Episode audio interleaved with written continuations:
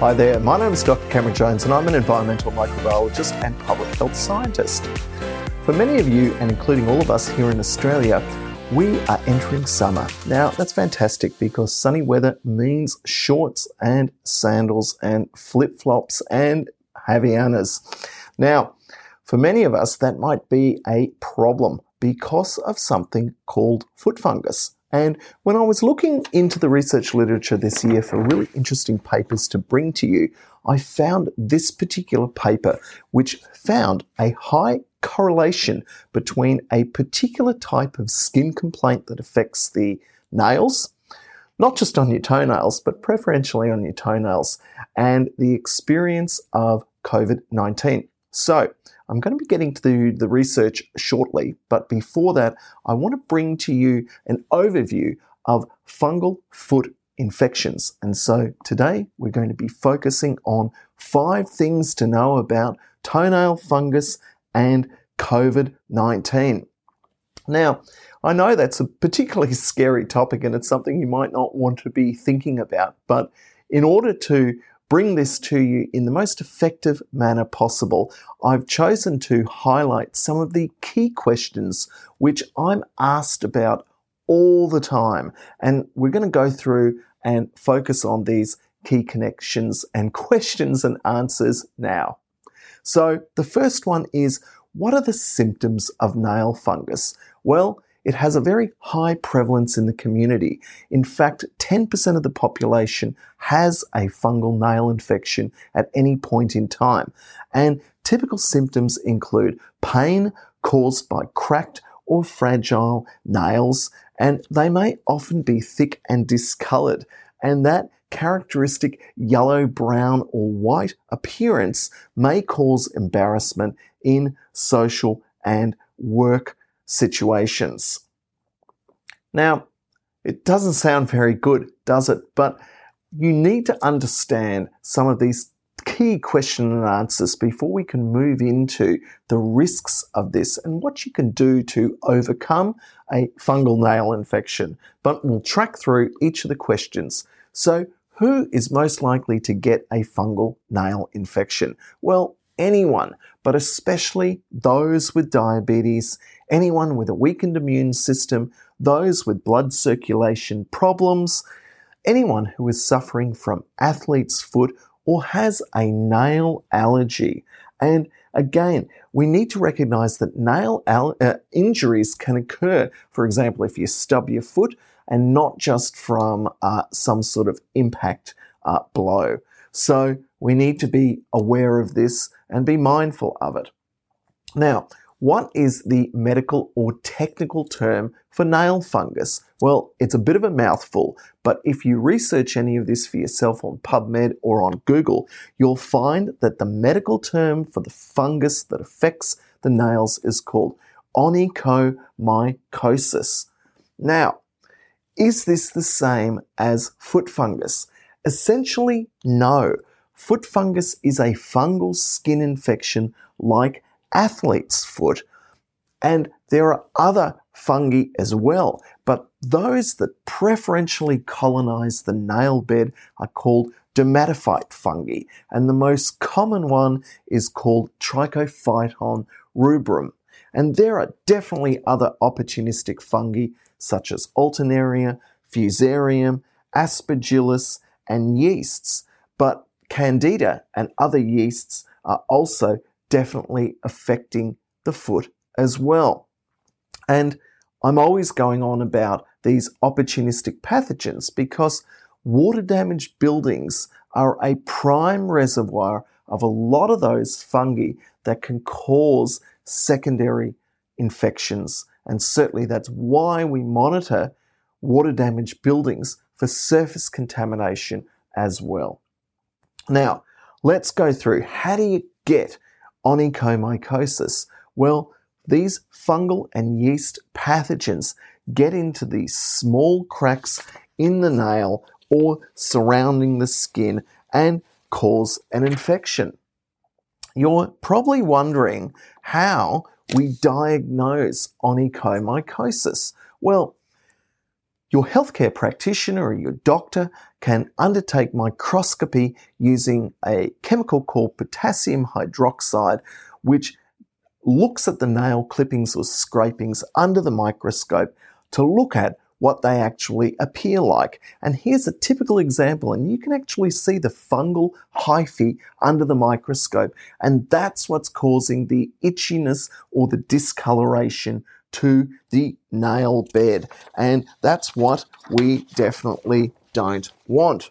Now, moving right through to the next question how do we prevent a fungal nail infection? Well, you obviously want to keep your feet clean and dry, clip your nails short, don't walk barefoot in public showers, and look for signs of good hygiene at nail salons. Definitely don't share clippers or nail buffers with other people. Now, you're probably wondering how do you treat fungal nail infection? Well, obviously, you need to make an appointment with your medical practitioner or healthcare provider. That's really important. There are some definite antifungal treatments that can be utilized, and I will highlight some of these now. Now, worst case scenario, the nail may need to be removed completely, but there are prescription antifungals. I certainly don't want to, I would never advocate people undertaking surgery unless it was uh, absolutely necessary. From a microbiologist's point of view, microbes there's always a way to attack them. And so I'd be discussing this with your healthcare practitioner to see whether or not some of the newer types of antifungal treatments would be suitable. Now, what are those? And I'm going to highlight one or two of these now. But I may as well do this now.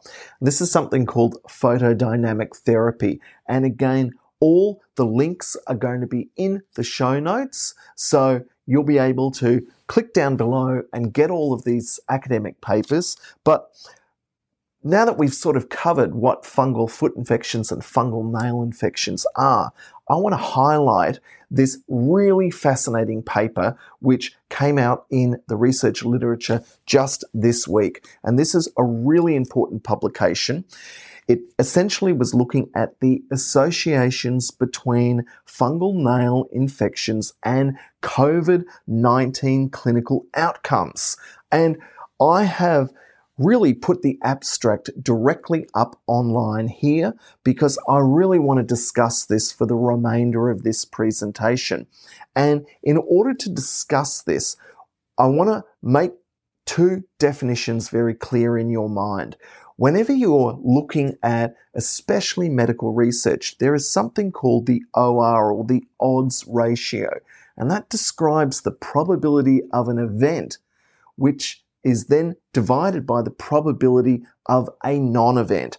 And so in this research paper, the scientists was looking at determining whether or not there was a connection or a correlation between those who presented at hospital with COVID 19 symptoms and whether or not there was a connection with this underlying foot and nail fungal infection. And guess what? And they, there was. And we're going to track through what the five dominant connections were between COVID 19 disease, disease severity and what the scientists saw.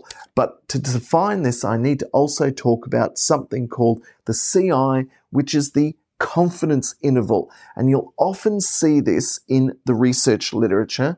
And the confidence interval is can easily be defined as if you did the study 100 times, 95 out of 100 times, the true value would be within these bounds. So, what did the scientists discover?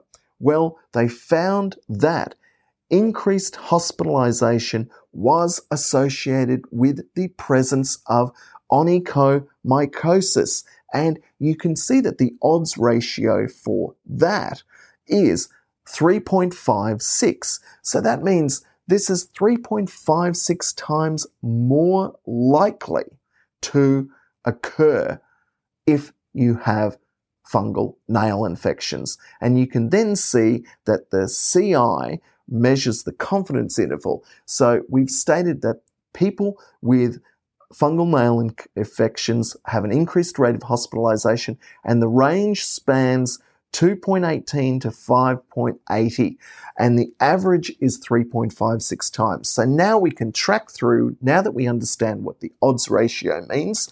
So, what is the connection between initial inpatient versus outpatient visits? And again, we see that it's almost twice as likely that you'll be an inpatient if you have this fungal nail infection. Now, if your COVID 19 symptoms are particularly severe and you require oxygen therapy, you're 2.77 times more likely to require that if you've got a fungal nail infection. And again, we can also look at the fourth point severe critical versus asymptomatic COVID 19 symptoms. Again, it's almost double, or it is double, 2.28 times more likely to be severe or critical if you have this underlying nail infection.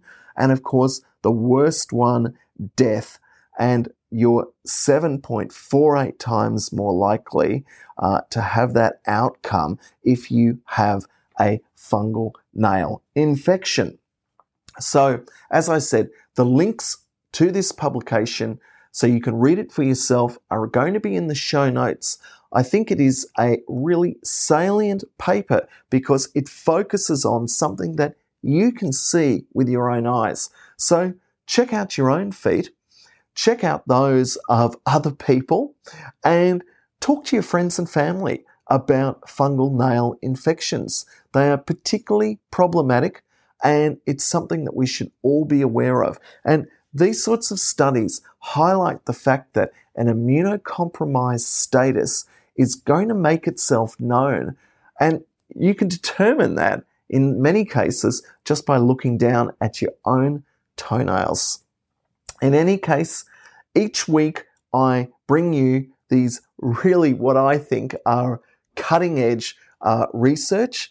More videos and free surveys are available, including an ebook which focuses on mold in the built environment. You can get that at my website at drcameronjones.com. In any case, each week I bring you new research straight out of the literature and describe it in plain and simple terms so that you can optimize your own health and well being. Anyway, bye for now. See you next week.